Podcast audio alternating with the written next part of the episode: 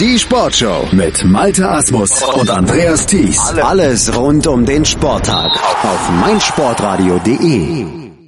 Die Schwimm-EM in Glasgow ist Geschichte und wir sind euch hier auf meinsportradio.de natürlich noch die Analyse des vorletzten und des letzten Wettkampftages schuldig und wir fassen den Mittwoch und den Donnerstag bei der Schwimm-EM in Glasgow jetzt auch zusammen wieder mit unserem Experten, mit dem ehemaligen Kurzbahn-Europameister Yannick Lebherz. Hallo Yannick. Schönen guten Tag zusammen. Ja, und wir schlagen im Grunde den Bogen zwischen zwei deutschen Medaillen, denn gestern ging es los mit der Bronzemedaille von Florian Wellbrock über 800 Meter Freistil und heute wurde das Ganze dann auch noch einmal mit der Bronzemedaille der deutschen Lagenstaffel beendet. Starten wir gleich mit dem ersten Rennen des gestrigen Tages, mit dem ersten Finale und das waren eben diese 800 Meter Freistil, die am Ende von Mikhailo Romanchuk aus der Ukraine gewonnen wurden vor Gregorio Paltrinieri aus Italien und dritter wurde dann eben Florian Wellbrock der diese Bronzemedaille geholt hat und ein wirklich tolles Rennen von der Außenbahn geschwommen ist. Genau, das ist dann schon auf den langen Strecken immer ein bisschen ungünstig, wo man sich auch hin und wieder mal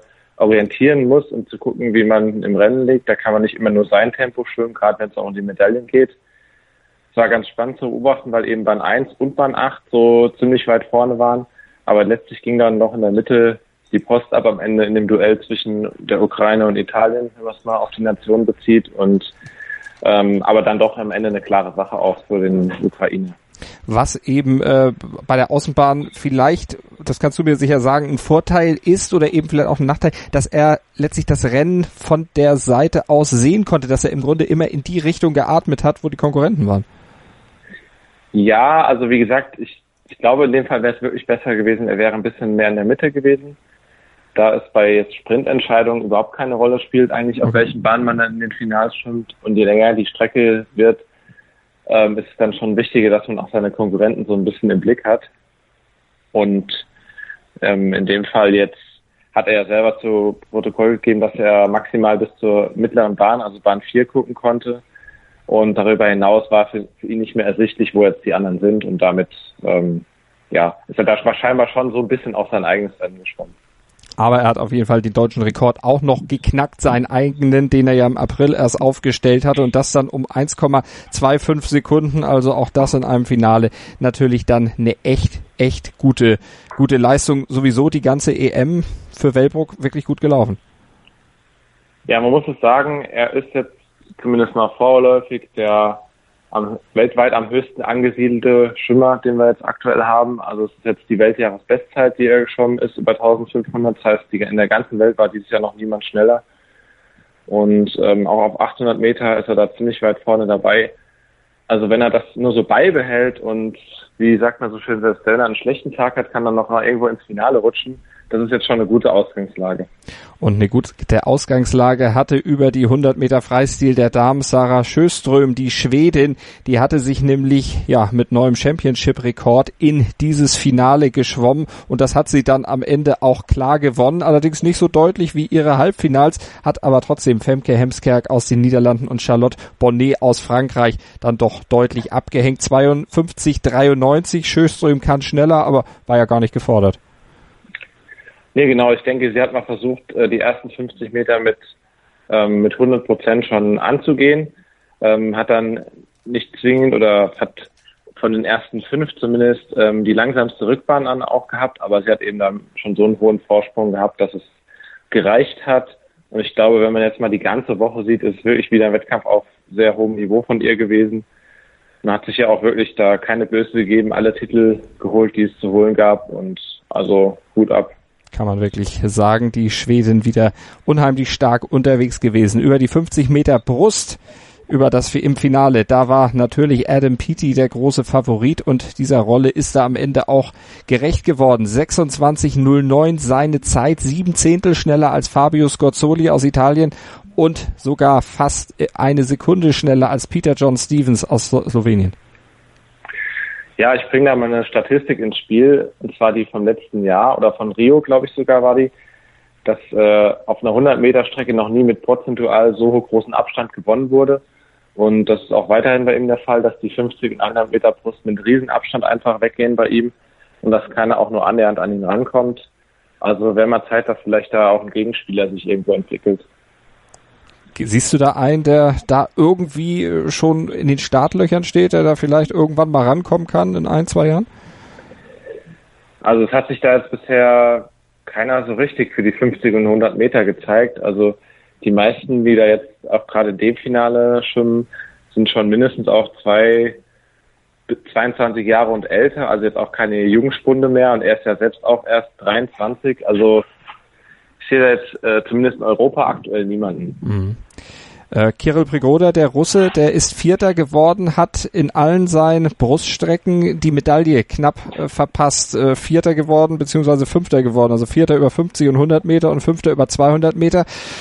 Was fehlte dem heute? Ist der, äh, ja, schwimmt er zu weit hinterher? Ja, das ist so, so, so ein bisschen so ein Fall wie bei Christian Diener, der jetzt auch in den Einzelrennen ohne Medaille geblieben ist. Bei allen Strecken aber wirklich gute Leistung auch abgeliefert hat. Irgendwann stellt sich jeder Disziplin Schwimmer auch die Frage, ähm, gehe ich mal mehr Richtung Sprint, also 50, 100 oder den leicht mehr ausdauerorientierten Teil, also 100 und 200 Meter. Vielleicht trifft er dann auch mal noch eine Entscheidung und das wirkt sich dann vielleicht positiv auf seine Zielleistung aus. Mhm. Also werden wir auch mal gucken, was da noch passiert. 200 Meter Rücken der Männer, natürlich eine Sache für die Russen. Evgeny Rylov, der hat wieder zugeschlagen, hat Radoslav Kawecki aus Polen deutlich geschlagen, fast drei Sekunden schneller gewesen als der Pole und Platz drei ging an Matteo Restivo aus Italien. Also die äh, Rückenstrecken hatten wir ja schon mehrfach gesagt, das ist einfach russische Domäne. Absolut und gerade das Rennen gestern hat wieder gezeigt, dass dass Bülow eigentlich äh, ja der beste europäische Rückenschwimmer auf dieser Strecke ja mittlerweile aller Zeiten ist, weil er eben den alten Europarekord gehalten hat, jetzt auch den, den nächsten schon wieder, ähm, nochmal eine, eine Viertelsekunde verbessert hat. Wirklich auch so, dass von Anfang an klar war, dass er das Rennen gewinnt, sehr äh, konstante Splitzeiten auch geschwommen. Und ja, ein ähm, bisschen schade für einen Christian Diener, der sein Rennen bis 100 Meter eigentlich genau nach Plan gestalten konnte. Also wirklich so genau auf die Zeiten, die im Training immer wieder antizipiert wurden. Auf den dritten 50 ein bisschen langsamer, auf den vierten 50 dann sogar noch ein bisschen langsamer als äh, avisiert. Aber ich denke so, dass zumindest mal der erste 100er gepasst hat, ist schon mal auf dem Weg nach Tokio eine gute Ausgangslage. Wie trainiert man sowas jetzt, äh, dass man hinten raus die Härte kriegt? Äh, Gibt es da spezielle äh, Ansätze, die dir jetzt sofort einfallen würden, was er da machen kann? Oder ist das individuell dann auch wieder ganz verschieden? Das ist auf jeden Fall ganz verschieden. Also jeder hat da seine Schwerpunkte.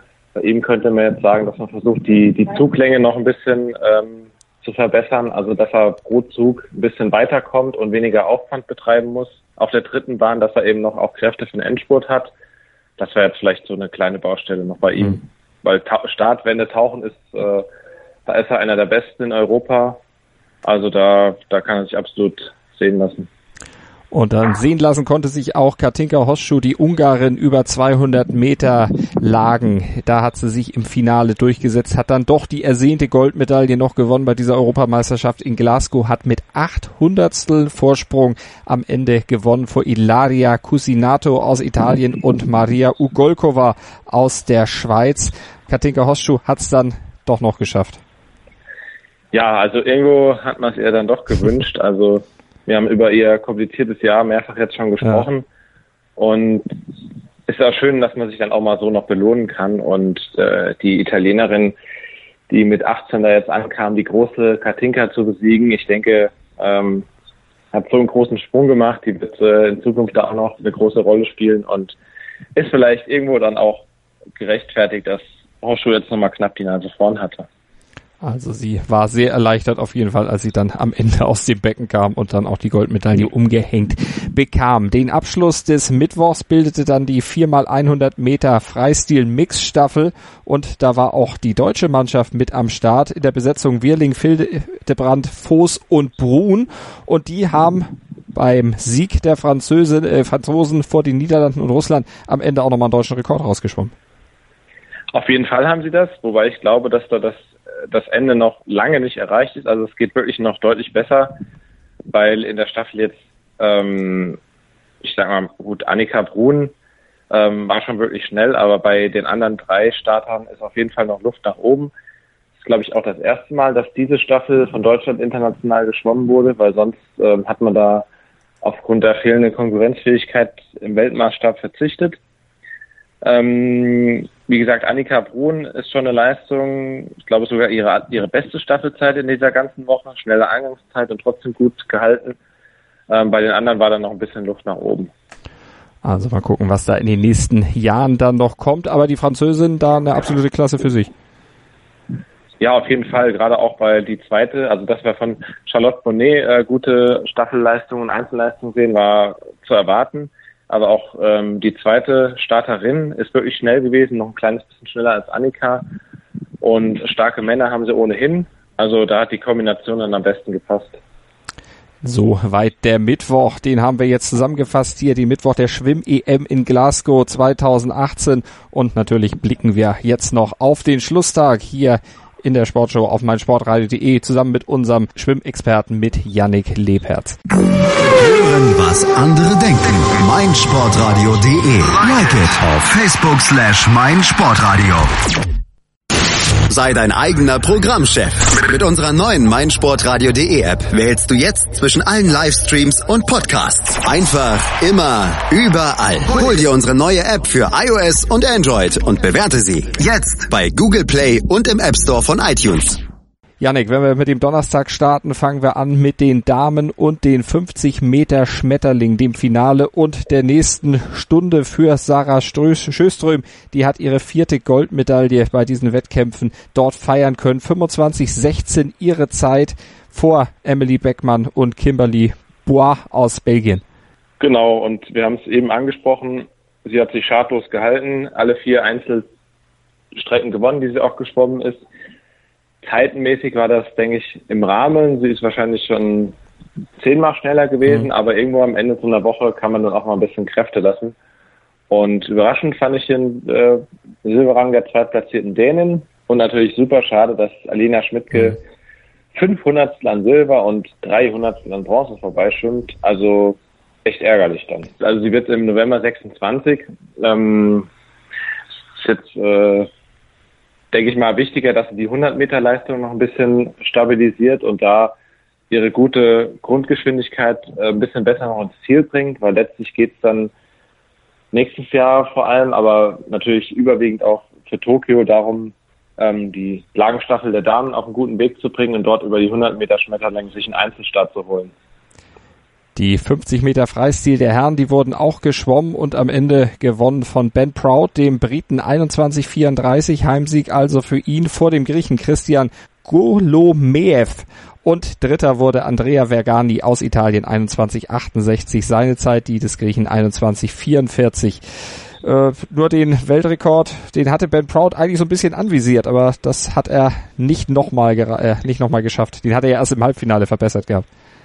Genau, das war der Championship Record von ihm in 21.11, was überraschend schnell war und ähm, glaube schneller als letztes Jahr der Weltmeister Caleb Dressel. Ähm, heute war das ganze Finale ein kleines bisschen langsamer als das Semi gestern und ja, da ging es dann, was heißt, es ging nur um den Titel am Ende ähm, zu Hause vor der Home Crowd da die 50 Meter Freistil äh, zu gewinnen und der schnellste Mann sozusagen zu sein des, des gesamten Wettkampfs ist natürlich schon eine tolle Sache für ihn.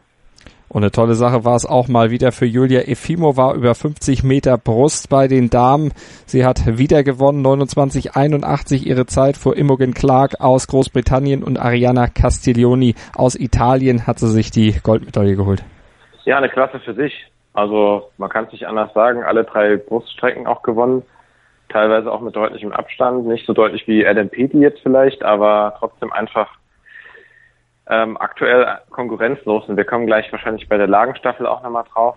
Ähm, aber machen wir erstmal weiter und schauen dann nochmal drauf, da ist auch nochmal was ganz Besonderes passiert. Das machen wir auf jeden Fall. Äh, können wir vielleicht über die Viertplatzierte noch sprechen. Ruta Mailotüte, ähm, die ist ja immerhin die Europarekordhalterin, aber die hat ihren vierten Platz geholt mit einer Zeit von 30,46, deutlich dahinter. Genau, zu Efimova auf jeden Fall sehr deutlich, ähm, zu Platz zwei und drei dann doch eher knapp. Aber grundsätzlich hat, so ihre, hat sie so ihre Stärke, die sie seit 2011 oder spätestens 2012 den Spielen von London auszeichnet, ein bisschen verloren über die Jahre. Also am Start ist sie immer noch sehr, sehr gut, ähm, aber schon dieses, äh, diese, die Grundgeschwindigkeit ist nicht mehr ganz so vorhanden, wie sie es mal hatte. Vielleicht kommt sie auch wieder hin. Ist ja immer noch gerade 21, also ja. Ja, damals. Da geht's manchmal, da hat man manchmal auch einfach ein Plateau und dann hm. ähm, ja, kann man auch wieder zurückkommen. In London 2012 ging ihr Stern auf als ganz junge Dame da schon abgeräumt. Kann man da, oder es gibt ja Beispiele aus dem Schwimmsport, aus anderen Sportarten, dass man dann nach so einem frühen großen Erfolg dann auch irgendwann mal in so ein Loch fällt. Das Loch hat sie, glaube ich, schon überwunden. Das, das schlimme Loch hat sie auch in, in Interviews, soweit ich weiß, bekundet, dass da, dass das schon einfach super viel war jetzt die letzten fünf, mhm. sechs Jahre und dass man das auch alles erstmal verarbeiten muss. Aber ähm, sie ist immer dran geblieben, macht es offensichtlich immer noch total gerne und ich glaube auch, dass man sich aus so einem Loch, wie gesagt, wieder äh, herausarbeiten kann. Und wir gucken auf die 100 Meter Schmetterling der Herren. Piero Codia aus Italien, 50-64 seine Zeit, die am Ende für Gold reichte und auch einen neuen Championship-Rekord bedeutete. Medi Metella aus Frankreich 51-24 und James Guy aus Großbritannien 51-42, so der Einlauf auf Silber und Bronze. Ja, also man muss schon sagen, ein bisschen überraschend jetzt eigentlich nach dem Einlauf des Semifinals, weil der gute Herr Codir aus Italien ja nur auf acht ins Finale gekommen ist, nachdem er aber, muss man dazu sagen, guten Vorlauf geschwommen ist ähm, hat er einige, will nur Che, Czerniak, auch den jungen Milak, der die 200 gewonnen hat, James Guy, Medi Metella, deutlich, wirklich sehr, sehr deutlich hinter sich gelassen. Und ähm, ja, also doch ein bisschen überraschend, aber sein Eingangstempo war wirklich äh, wild. Also man kann es wirklich sagen, es war wild, aber wie er es dann zu, nach Hause gebracht hat, muss man schon mal sagen, alle Achtung. 23,42 seine erste Zwischenzeit und die Gesamtzeit 50,64, die zweitbeste Zeit in diesem Jahr. Nur Caleb Dressel, der US-Amerikaner, mit 50,50 schneller gewesen. Genau, also ich sage ja, das ist wirklich war super schnell und der sowas von mutig dann mit der Angangszeit, die er gebracht hat. Ähm, wir haben es vorhin angesprochen, äh, 50 oder 100 Meter ist es wirklich völlig egal, mit welcher Bahn man ins Finale antritt. Mhm. Hauptsache, du bist da drin und dann kannst du es von überall bringen. Und ja, er hat es mal wieder bewiesen.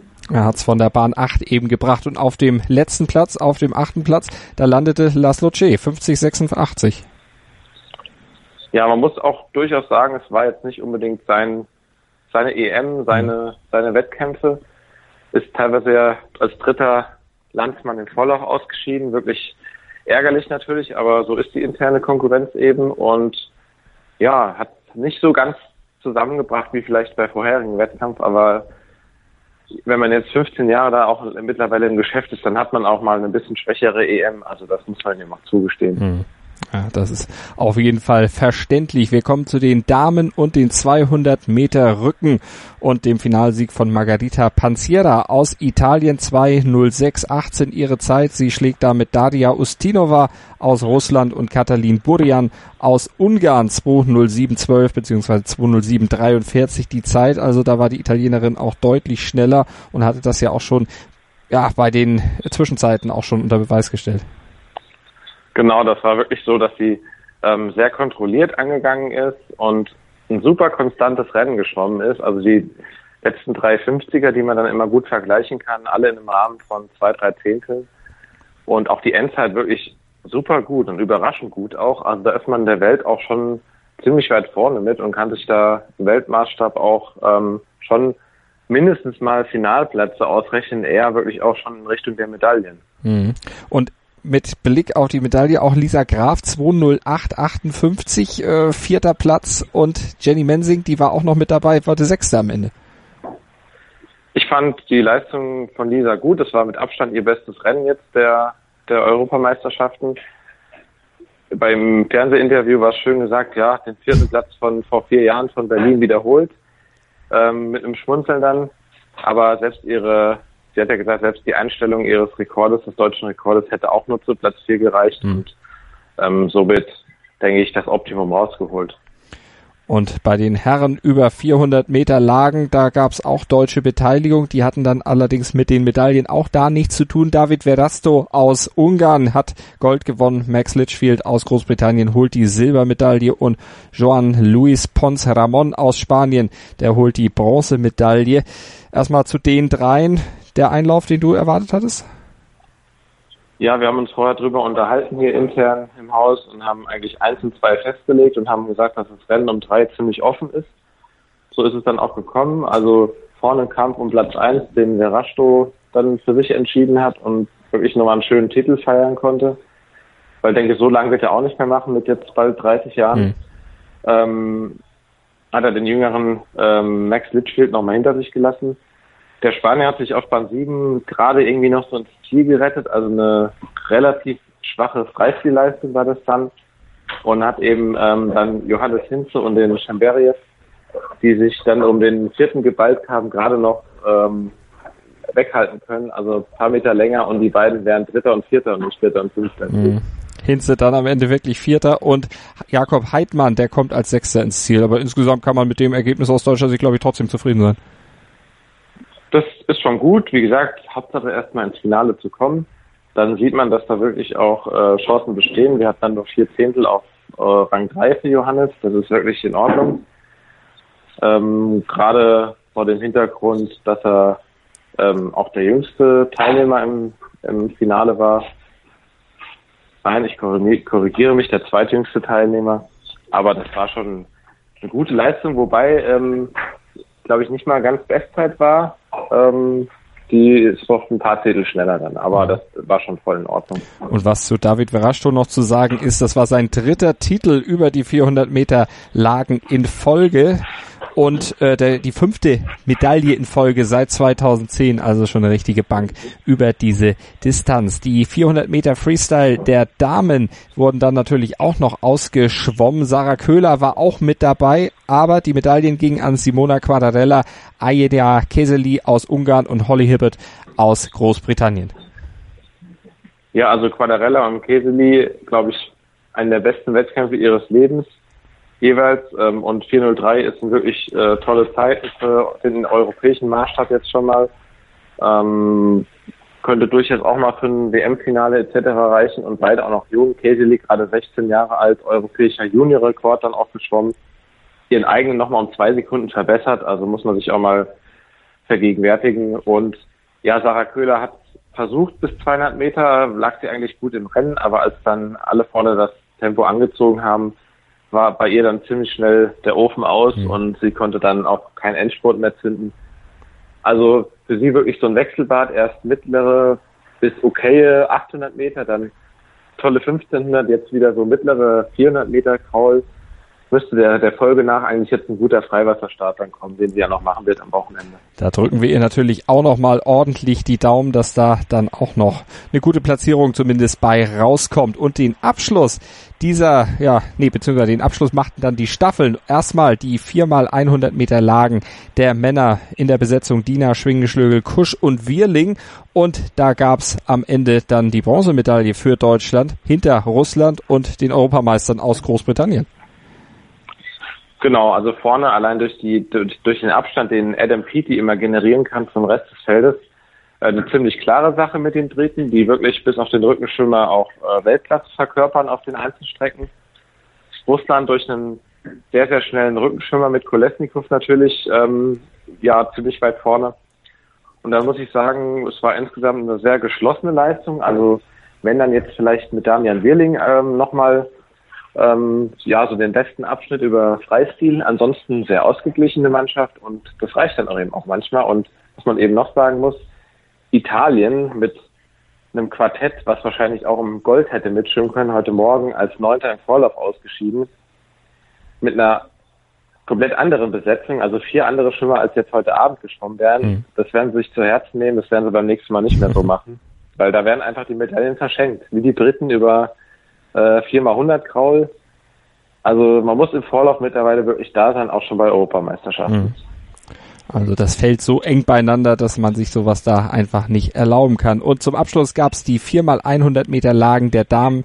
Auch hier mit deutscher Beteiligung in der Besetzung Riedemann, Steiger, Schmidtke und Brun. Für die Medaillen reichte es dort aber nicht. Dort setzte sich Russland vor Dänemark und Großbritannien durch. Und gerade zu diesem Wettbewerb, da wolltest du ja dann auch nochmal auf Julia Efimova zu sprechen kommen. Wir kommen jetzt deswegen nochmal auf Julia Efimova zu sprechen, weil sie 3,3 Sekunden auf die nächstbeste Brustschwimmerin Abstand hatte.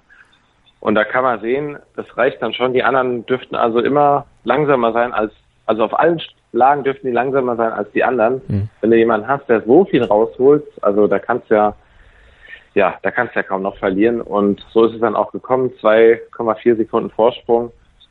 Und ja, Dänemark ähm, konnte man so erwarten. Die haben immer eine gute Staffel, weil sie von jeder Strecke genau eine haben. Und Großbritannien hat sich dann noch knapp gegen Italien durchgesetzt, weil die Freistilschwimmerin dann doch ein bisschen schneller noch war. Also so sah es dann am Ende aus.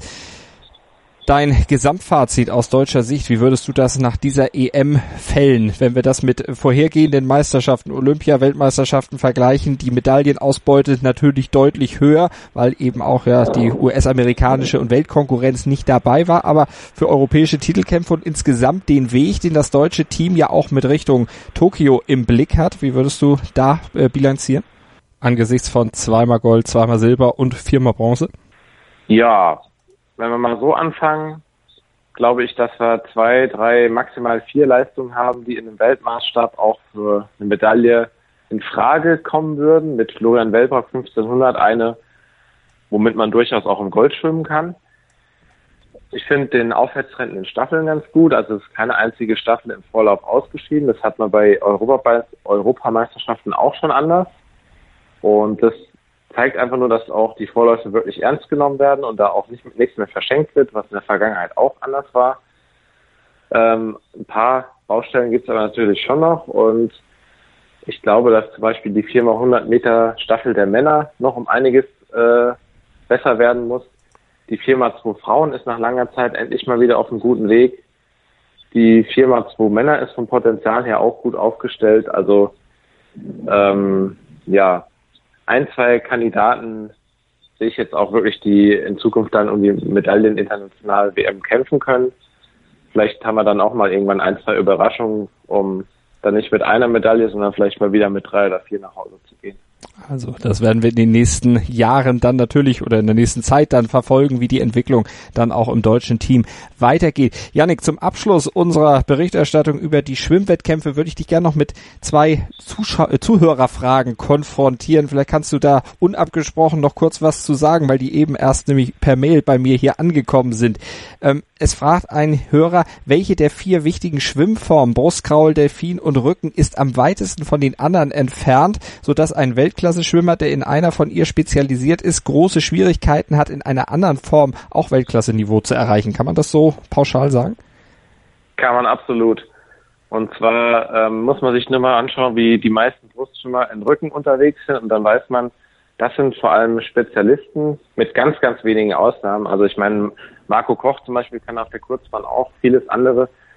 Aber ansonsten ist es wirklich so, dass die Brustschwimmer seltenst auch noch andere Sachen gut beherrschen. Mhm. Und gibt es, äh, ja, wie, wie es vielleicht in der Leichtathletik auch ist, es gibt Sprinter und es gibt Langstreckenläufer, dass man das auch im Schwimmen so sagen kann, wer über 50 oder 100 Meter gut ist, ist nie in der Lage, auch über 800 Meter gut zu sein? Kann man das so pauschal sagen oder gibt es da auch komplette Ausnahmetalente, die da über solche ja, Entfernungen oder Distanzen eigentlich alles abdecken können? Also es gibt ein paar Sachen. Aktuell fällt mir zum Beispiel James Guy ein, der theoretisch zumindest 100 bis 400 gut kann. 50 und 1500 dann aber nicht. Aber dass einer wirklich von ganz unten bis ganz oben, sagen wir mal, selbst in Europa um ein Finale schwimmt, ist aus meiner Sicht unmöglich. Allein weil sich äh, der, der ganze körperliche Aufbau, die körperliche Struktur der Muskeln auch komplett unterscheidet von einem Langstreckler und mhm. von einem Sprinter. Die Arbeitszeit sind 21 Sekunden oder 15 Minuten, also gar keine Chance. Und gibt es äh, welche, die sowohl Kraul können und dann eben äh, auch dann im Rücken auch stark sind, weil es ja völlig unterschiedliche Techniken sind? Gibt es da solche Allrounder dann vielleicht auf der gleichen Strecke einfach?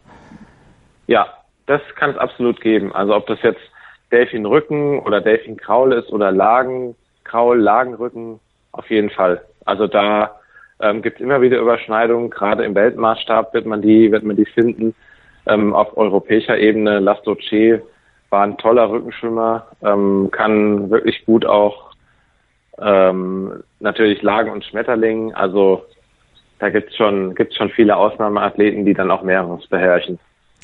Also vielen Dank an unseren Hörer Alex für diese Fragen. Wir hoffen, wir haben deine Fragen beantworten können, die ein bisschen Aufklärungsarbeit in Sachen Schwimmsport hier leisten können. Janik, und dir sage ich vielen Dank, nicht nur für die Beantwortung der Fragen, sondern für die Teilnahme hier bei meinsportradio.de, für deine Expertise durch die Woche bei der Schwimm-EM 2018 in Glasgow. Vielen Dank. Aber immer wieder gerne doch. Da freuen wir uns drauf. Die nächsten Höhepunkte kommen bestimmt auch hier auf meinsportradio.de. Berichten wir wieder über Schwimmen. Danke.